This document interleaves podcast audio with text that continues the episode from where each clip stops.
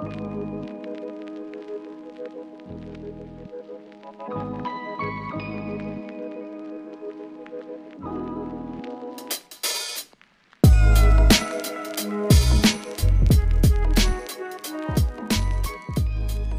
sitting down today with Phumi, Phumi Morare.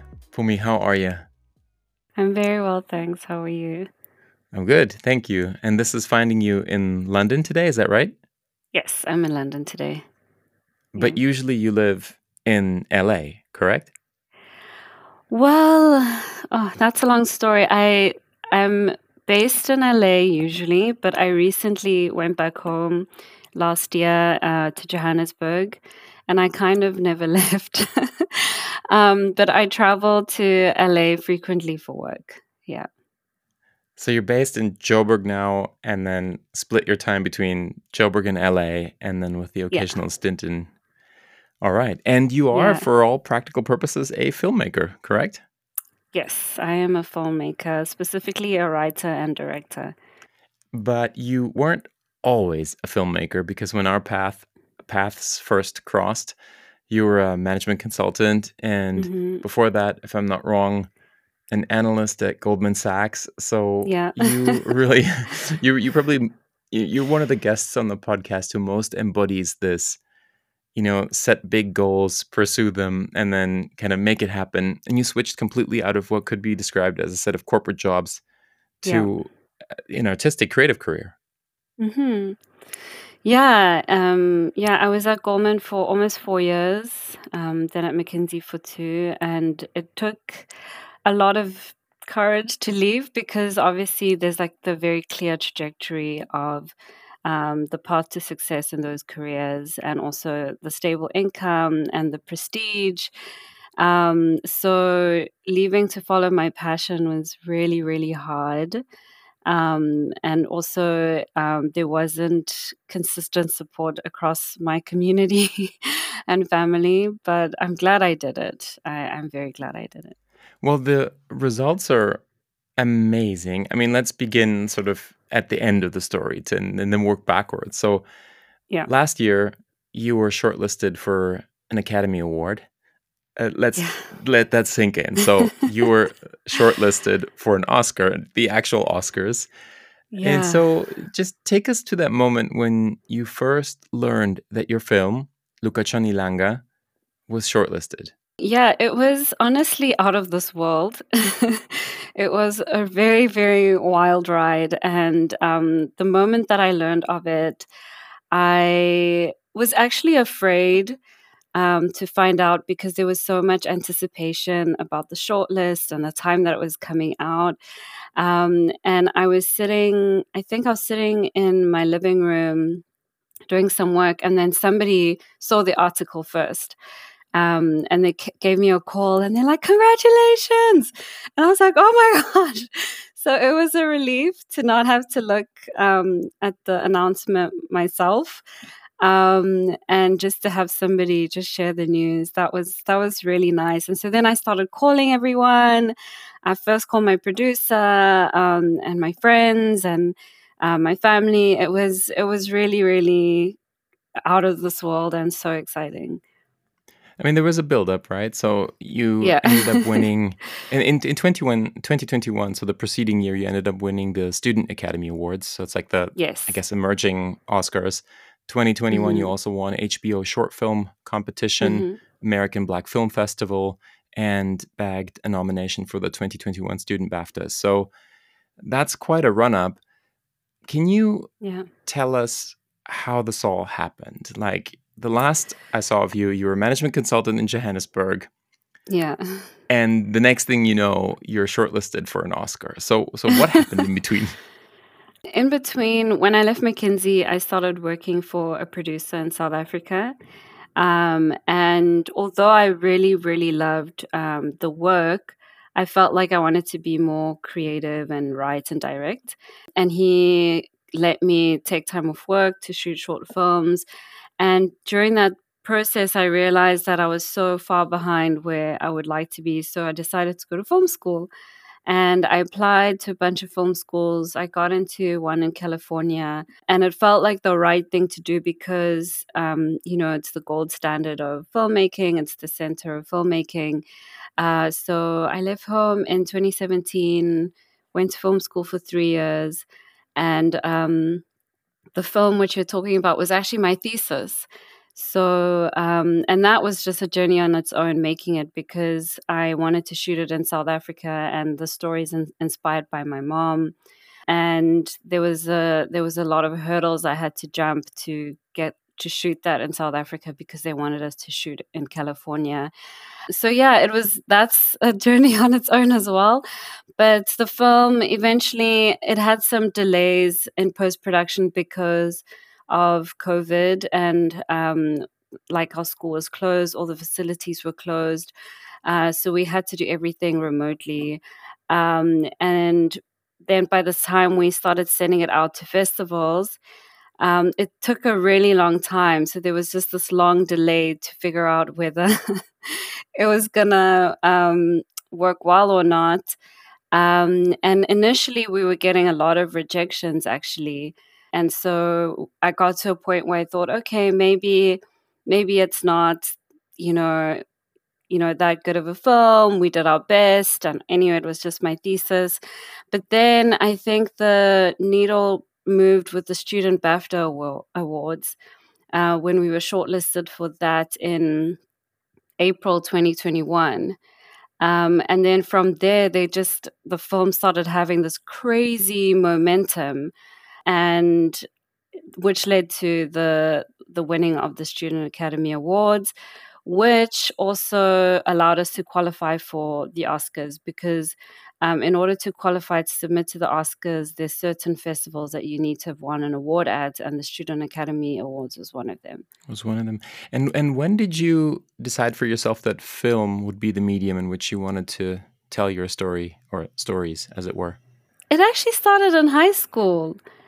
So in high school, um, my English literature teacher she started teaching us film study for some reason, and I was doing a lot of theater at the time at school. Uh, I even got to write and direct in school theater. And when we started studying film in English class, I just felt so drawn to that as a medium. It felt so much more dynamic uh, it felt like there's so much more you could um, do with it in terms of you know manipulating an audience's feelings and um, yeah so i was really drawn from it at that stage but i didn't have anyone in my family who was doing a creative career. So i um, followed finance which is what my family was pushing me towards but it stayed kind of like at the back of my mind um, this passion for film and I didn't have the courage to pursue it, um, especially now after landing some really great jobs in the corporate space. So um, I think the thing that started making me feel like I should give it a chance was when I was at Goldman and I was really burnt out and I was trying to figure out something more meaningful that I wanted to do and it was kind of what I call my quarter life crisis. What, what were you doing at Goldman at the time? I, I was in the credit risk team. And can you describe a bit what you were doing there?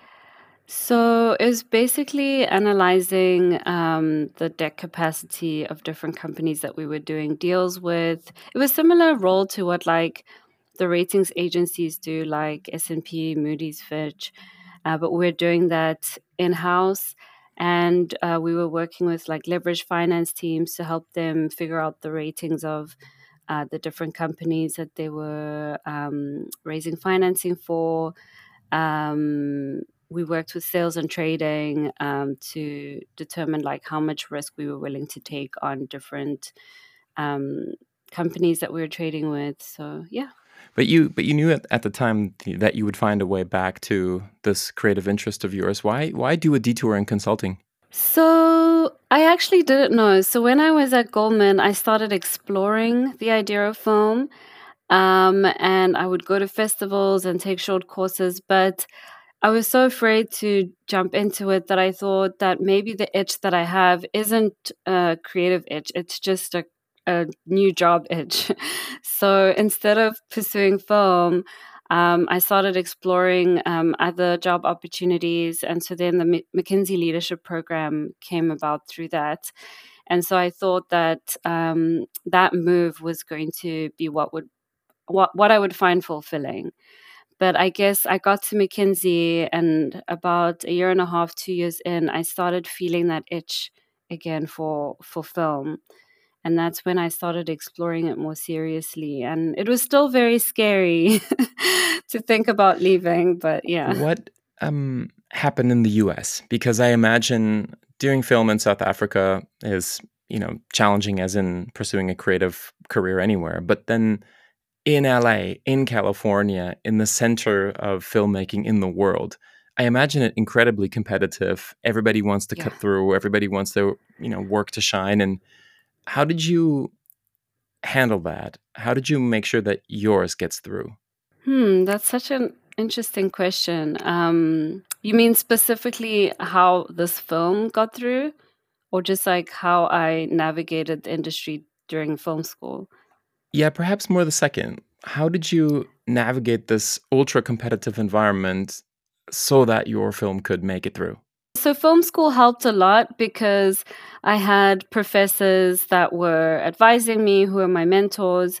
Uh, we had a film festival um, person at our school who would advise us on the right festivals for our films. Yeah, I think it was a combination of those things my mentors the the staff at the school uh, definitely being in film school gave me uh, maybe a leg up over somebody who hadn't been through the film school system just because I'd kn- known so much from that. Being in the US, I got a chance to travel to different festivals and understand, you know, a bit of the festival system. So I think that helped as well to navigate that space. How does one fund three years of film school? Oh my gosh. Um, so it was um, Okay, so I got a partial scholarship from my school, from the film school, and then I got uh, some bursary funding from an organization in South Africa called the National Film and Video Foundation, which is part of the Departments of Arts and Culture. Um, and then I had um, the Oppenheimer Memorial Trust at some point as well. And then I used some savings from when I was in banking um, and I also worked on campus. All of those things. so you clobbered together what you could get in student aid, jobs, basically turned every penny, I assume, and somehow yeah. funded this thing. Yeah, including some savings from when I was in banking helped as well. Yeah. Amazing. Now, I would imagine working in that environment is challenging. And can you talk to us to about some of the challenges that you faced? What were they? How did you overcome them? Specifically with the film or like with internships and things like that? Could be both, yeah. Just sort of surviving it, you know, year over year, month over month, yeah. or getting the film made. Just imagine living in LA in the sort of, you know, media world is just cutthroat and tough. So, what were some of the yeah. challenges? Yeah, it was extremely tough. Um, I think one of the things that I found extremely hard was um, just doing internships. So, because everyone in LA is so hungry to get into the industry, we're all doing unpaid internships. Um, and as a student who had bootstrapped herself essentially um, and was using student aid, I was finding that very, very difficult. Um, and yeah, so I found that some of my peers, um, you know, they their parents were helping them, and you know they weren't paying for rent and things like that. Uh, so they were just a lot more um, carefree. um, but I was stressed all the time because I was trying to break into the industry by doing these internships, but also just even getting to the internships, like the transport cost and all of that was um, was all adding up and was was extremely stressful. So that was one thing. Um, the second you had thing to fund was all of it out of your own pocket. Yeah, which is why I took a job on campus so I could fund my transport to internships. the other thing that I found challenging, yeah, so LA is a very, very expensive place to live. And even when I had finished film school and my film was doing this festival run, and I was having to travel to these festivals because it's a networking opportunity. I was having to travel to all these festivals, but also just like funding my uh, way to a lot of them. And um, also just having to pay the bills. And so I was doing two jobs, I was doing two part time jobs uh, so that I could do all of that. And that was extremely stressful and potentially was one of the reasons why I thought, you know, it I might have more creative freedom if I move home because Johannesburg is just so much more affordable. So I don't have to work um, doing all this other stuff, just trying to pay the bills while also trying to be creative at the same time. Uh, because that was the challenge in LA is you're just trying to have a creative career, but you have to do all this other stuff to fund it. Um, and also when I thought about um, just uh, you know kind of the the lifestyle I would like to lead and the kind of creative um, uh, freedom I'd like to have and the space to imagine and stuff. I felt like maybe coming home would help with that. Yeah. Yeah, you sounded pretty casual about it, but I imagine if you're burning up your savings and then you're sort of you know running two part-time jobs just to stay afloat and you don't know whether this is all going to work i mean it sounds ultra stressy, not kind of, oh yeah, you know, you have to spend a bit of time to fund yourself. It, it sounds like existentially raw. I mean, that's. It was. It really, really was because when I left for film school and I was re- thinking about all this money I'm now going to sort of just spend towards film school um, and potentially waste away, I did think, what if it doesn't work out? And I just like drained all my savings and and all of that. But uh, and I did have that existential moment uh, where, you know, I had just finished this thesis film. It didn't seem to be going anywhere for some months. And I felt like, wow, I've spent all of my savings on this. I've put this huge bet on this career, and it might not even work out. yeah, it's so, ultra brave. Yeah. I mean, you sound you sound you sound pretty casual, but actually, uh, it's amazingly brave that you Thank just pushed you. ahead and I mean, I guess you decided reasonably early on in your career, but also you're not sort of taking first steps in the labor market. You're about for all practical purposes mid-career. I mean, you you know, you're not yeah. 25 yeah. anymore. Uh, you know, yeah.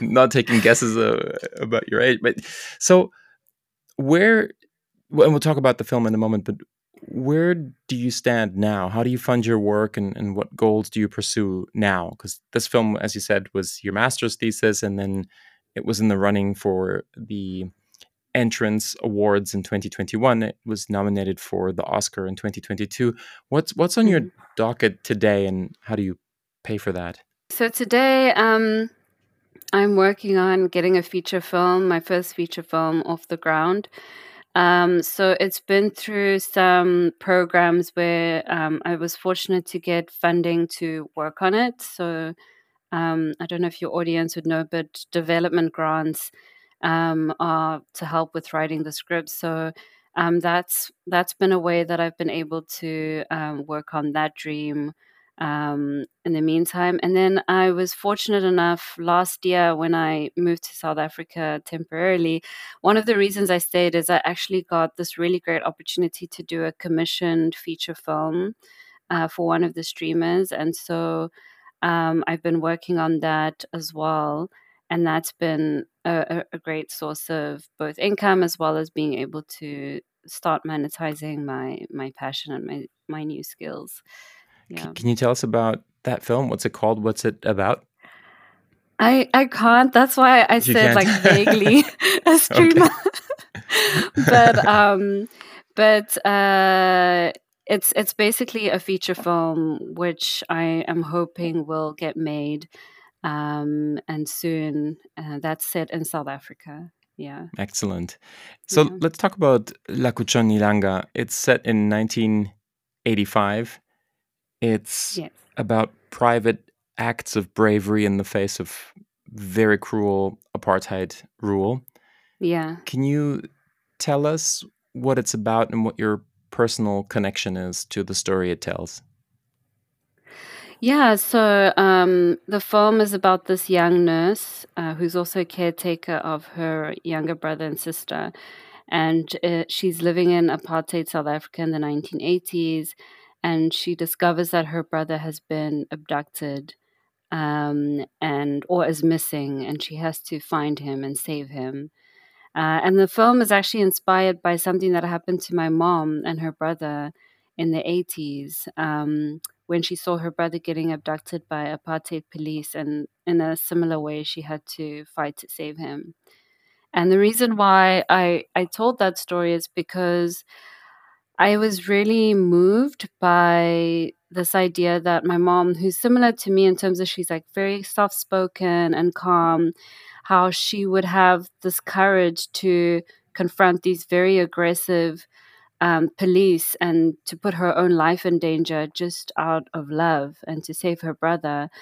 Um, and so I just thought it was just this be- beautiful, like, concept and story of how love can transcend um, oppression and can transcend um, something as dark as apartheid, especially because that act um, of love resulted in in my uncle's freedom.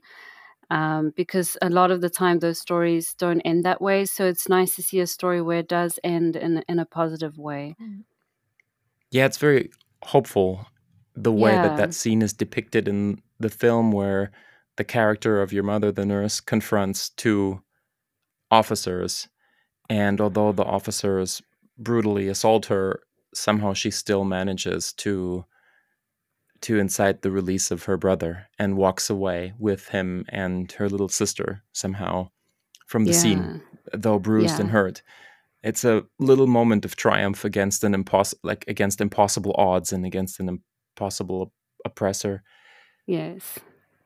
What What do you see and think and feel when you observe SA today? out of the proximity of having returned to the country? Disappointment. um, it's funny. You know, it's forty because... years on, nearly. yes. It's funny though because I'm usually quite optimistic about South Africa. I'm optimistic in terms of like um, not a lot of times do we actually think about the progress that has been made. Um, since that time, um, especially when you look at how that time really was. My generation, I don't think we can fully grasp how that time was. Um, and so when I made the film, it made it a bit more tangible for me. And so we've made so much progress. So I do try to be optimistic because of that.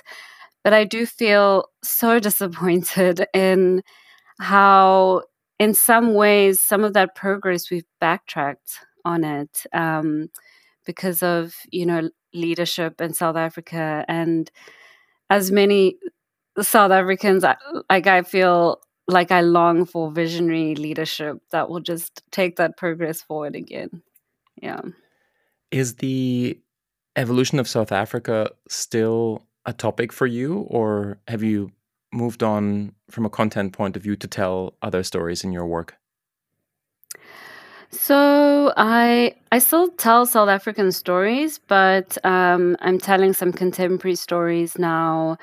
Um, in some ways, or actually, definitely, the kind of stories I tell are always inspired by people. Um, so either people in my family or people I've read about who I asked permission to tell their story.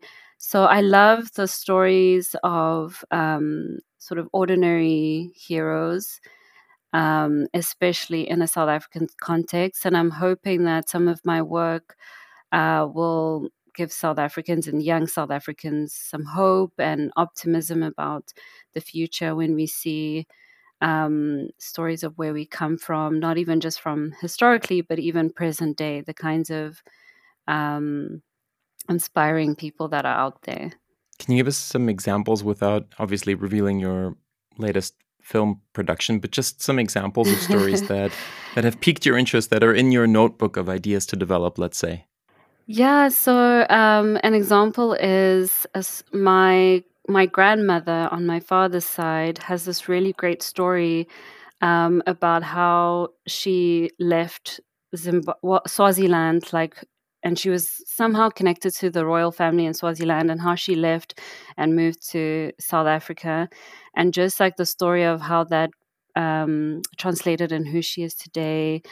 Um, there's stories I've there's a current story I'm pursuing of this really inspiring woman from the 50s.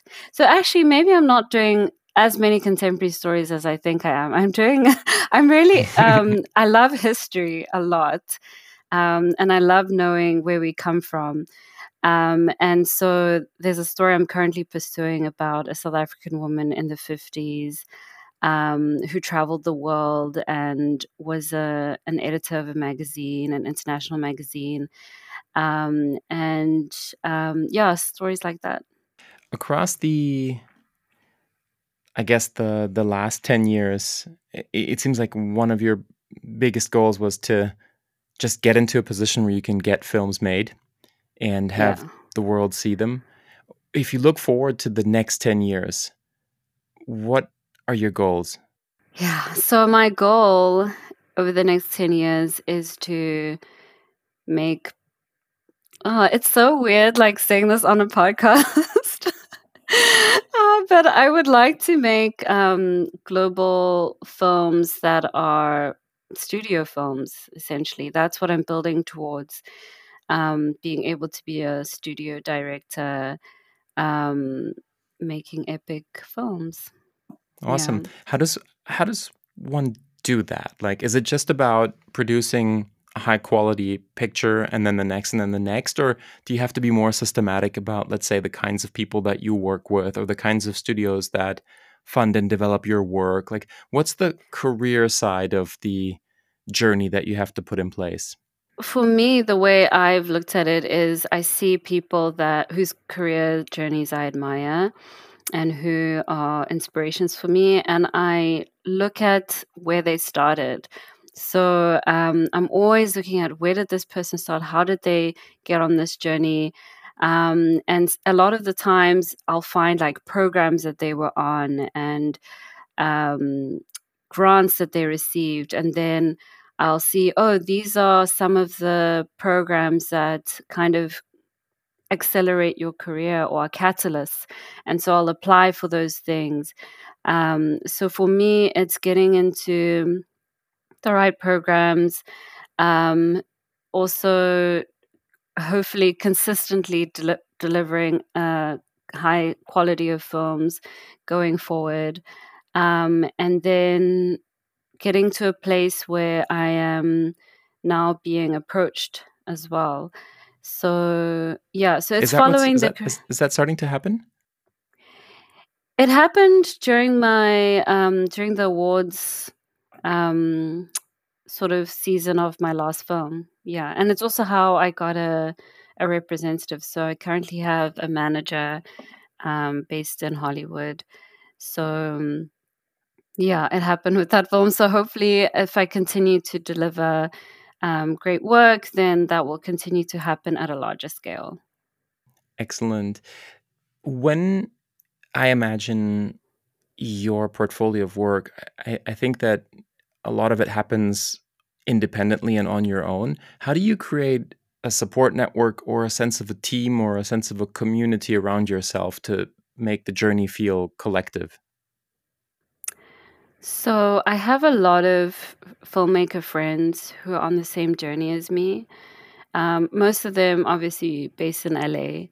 Um, so, we have a community around each other. We give each other feedback on our work. We support each other with um, ideas on how to get our work made or seen.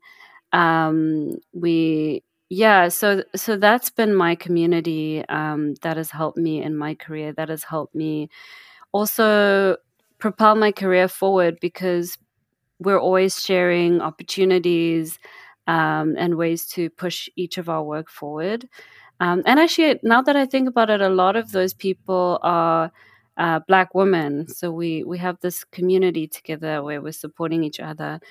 Um, and then I guess my family has increasingly been that as well. It took They've them a while around. to come around because um, I think it took them a while to wrap their heads around why I was doing this career change.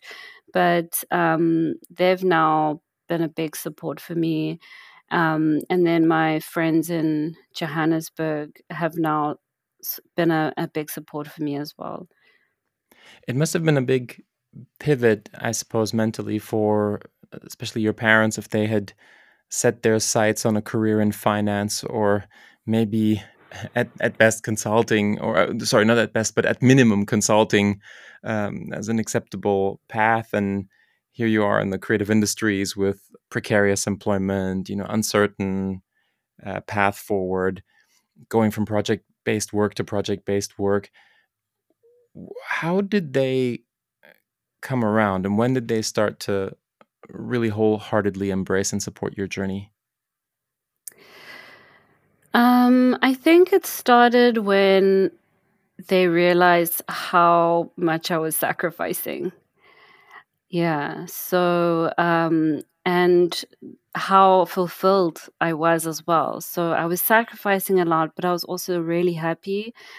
Um, so I think that's when they started thinking, okay, there must be something to this if she's giving up so much for it.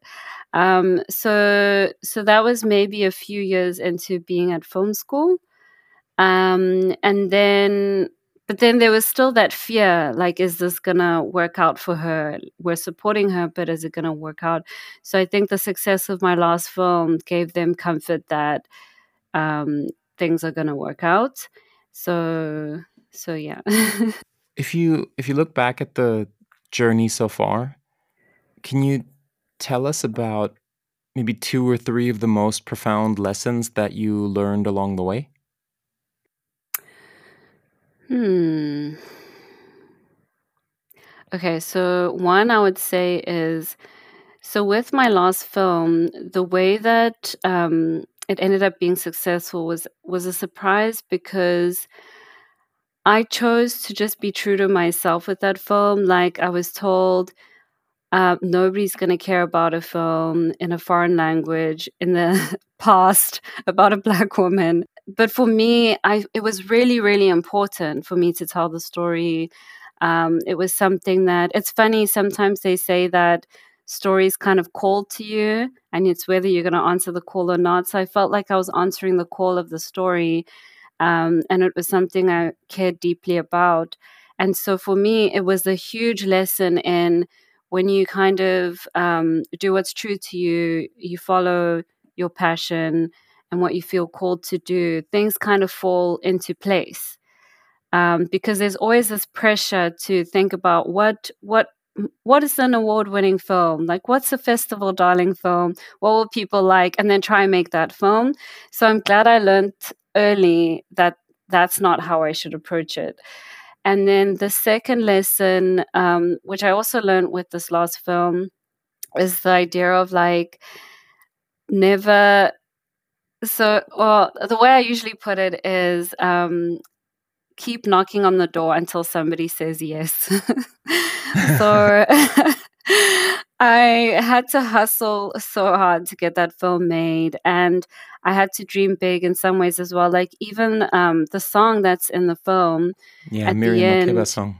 Yeah, it's a Miriam Makeba song. And people would say to me, You're not going to get a Miriam Makeba song on a student budget. Um, and so I thought, well, let's see. Um, and I eventually got a chance to meet people from the Miriam Makeba Trust and got to pitch to them, you know, why the song was so important to me. And they were so kind and so generous and really believed in um, me using the song as well. And I ended up being, they ended up allowing me to use student discount, like a major, major student discount um, to use the song. And for me, that was a lesson in, um, you know, just just try until somebody says yes. yeah, amazing. I when I when I saw your film, Miriam Makeba's song about you know waiting and searching for a loved one, it yeah. encapsulates that entire tale, but it doesn't just yes. do that on a content level. Yes, it's about the same content somehow, but it does so in terms of mood and feeling and aesthetic. It the wistfulness yeah. of the song. I mean, it's hard to talk about it if people haven't heard it or seen the film, but and we'll need to share where and how one might be able to see your film. But the connection between the pictures and the color of the photography and that kind of dusty 1985 afternoon sun resonates with yeah. Makeba's melodies and I suppose the sentiment as well. So that whole aesthetic experience is one very carefully put together piece, I would say. And it, thank you. Anyway, that's just my kind of little outside in view. Thank but one you. thing I would say is that you haven't really taken any compromises, I don't think. So you haven't, for example, made the plot be trying to do more than tell that little sequence, those two, three days in the life of of your mother and and her siblings. And I think it's just incredibly authentic in my mind. Maybe just to, you know, wrap up here, a few small questions to close out. What's one person whom you've never quite thanked enough who really deserves a shout out? Hmm. I think my high school teacher who introduced me to film. Um, I haven't really had a chance to tell her that she's the catalyst for me even having the idea of go- going into film. Um, and I've been meaning to to go to my school, but the, the problem is it's it's in KwaZulu Natal, so I'd have to like take a whole trip there. But I've been meaning to go to my school and just tell her um, how thankful I am for introducing me to it. You should do it. You should go to your school, tell your teacher yeah. that it was life changing, which yeah. I'm sure at, at minimum, uh, I, I, think should contribute to her own fulfilling and sense of fulfillment. At maximum, yeah. could inspire some of the other kids there. I mean, yeah. you went off to Hollywood and got yourself an Oscar nomination. I mean, it's quite quite a big achievement. so you should do it. A trip to yeah, trip to KZN is no big deal. Come on, it can be done in a few days.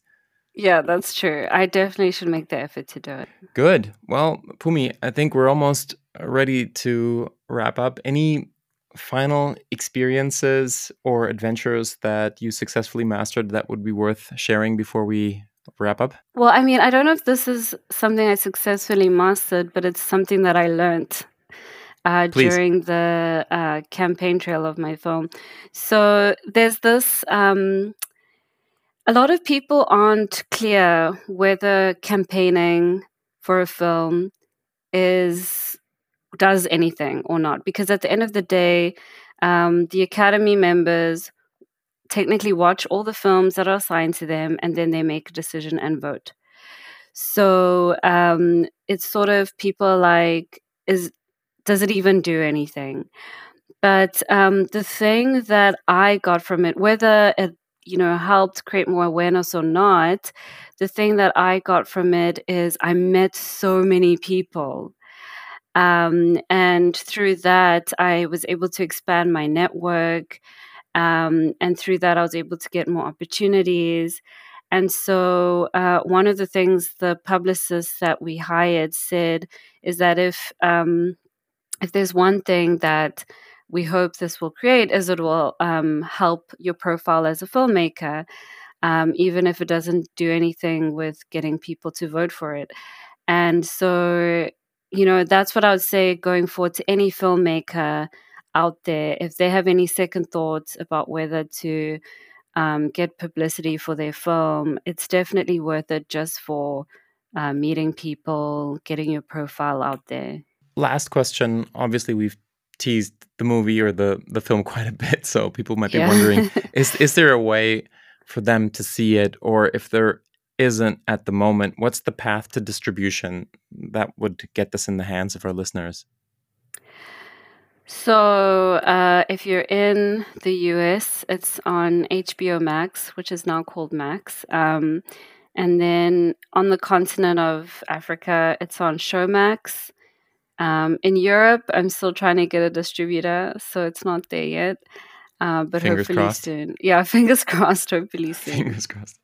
Yeah. Super. Well, Phumi, thank you so much for taking the time to talk to myself and our listeners. And I wish you much success in the as of yet secret feature film. Do let us know when. when I can tell you. you I can... can... tell you after the recording. exactly. Yeah. Please yeah. do. And who knows? We might catch up for a round two. But uh, for today, thank you so much, and I'm really pleased that we could make something spontaneous happen here. Thank you so much for having me. Thanks for listening to this episode. If you like the show, please recommend the podcast to a friend. Give us a rating and a quick review wherever you listen to it. This helps others who might be interested to find the show. If there's a topic we should absolutely cover or a guest you'd recommend, please send us your ideas and feedback to dwff.pod at gmail.com.